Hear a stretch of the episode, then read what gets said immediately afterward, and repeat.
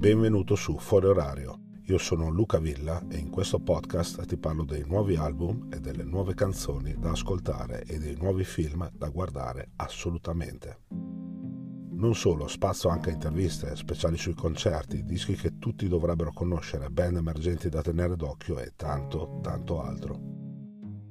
Fuori orario è disponibile gratuitamente su tutte le piattaforme streaming, da Spotify a Apple Podcast. Dopo aver ascoltato questo podcast, per non perderti nuovi episodi, clicca su Seguimi, pisa sulla campanellina e, se quello che hai ascoltato ti è piaciuto, valuta 5 stelle questo podcast. Stay hard, stay hungry e ascolta fuori orario.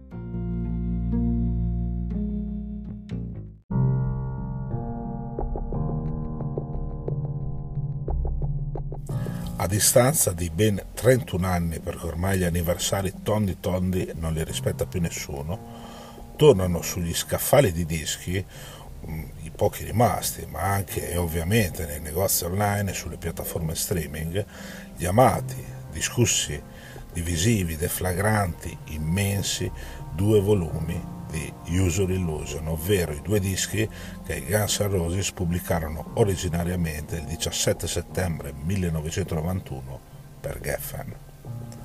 Questa edizione deluxe, che raccoglie entrambi i volumi, è disponibile in varie versioni.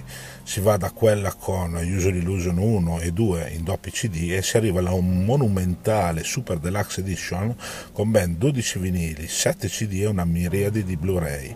Insomma, ce n'è davvero per tutti i palati. Entrambi i dischi sono stati rimasterizzati dagli originali nastri analogici e bisogna ammettere che suonano parecchio bene rispetto alle loro versioni originali. Gli album hanno un suono più moderno, senza comunque snaturare il sound presente nei nastri del 1991.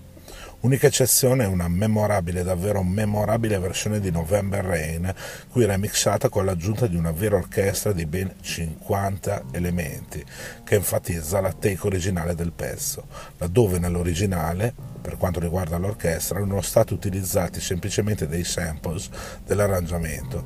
Insomma, la November Rain 2022 version è davvero, come ho detto prima, memorabile. Ascoltare per credere. Per il resto a livello di inediti c'è ben poco, se si escludono alcune rarità presenti nelle esibizioni dal vivo contenute in questa riedizione, una registrata a Ritz di New York nel maggio 91 e una a Los Angeles l'anno seguente, entrambi in nuovi mix effettuati a partire dai nastri multitraccia. Per esempio, dal disco dal vivo di New York si segnalano le esibizioni di Don't Cry e You End First, entrambe cantate insieme al compianto Shannon Hoon dei Blind Melon, che già appariva, tra l'altro, nei dischi originali. Dal disco dal vivo a Los Angeles sono decisamente imperdibili una rara versione live di So Fine cantata da Duff con Axel, come già succedeva nella take originale contenuta in User Illusion 2, e una strabiliante cover a cappella cantata da Axel Rose di Sail Away Sweet Sister dei Queen, il gruppo preferito dal cantante dei Guns N' Roses. Entrambi i concerti sono imperdibili per tutti i fan della band, perché immortalano il gruppo, specie il concerto del 91, probabilmente al suo apice. C'è un Axel, per dire, che parla tantissimo, e canta benissimo e che svela anche tantissimo delle canzoni suonate. C'è Duff che canta la mitica attitude dei Misfits, finalmente in un'ottima versione soundboard. Slash che impreziosisce con diverse tag alcuni pezzi del gruppo. Insomma, in questi bootleg ufficiali dal vivo soundboard ci sono tutte le ragioni per le quali si amano così tanto i Guns N' Roses. Da questa Super Deluxe Edition mancano le tante rarità presenti nell'altro box, pubblicato qualche tempo fa e tutto dedicato al disco di debutto dei Guns N' Roses, l'epocale Appetite for Destruction. Probabilmente i Guns non erano così convinti delle outtake di questi due dischi, outtake che comunque girano da anni sul web, arrivando a decidere di non inserirne nemmeno una in questa pubblicazione.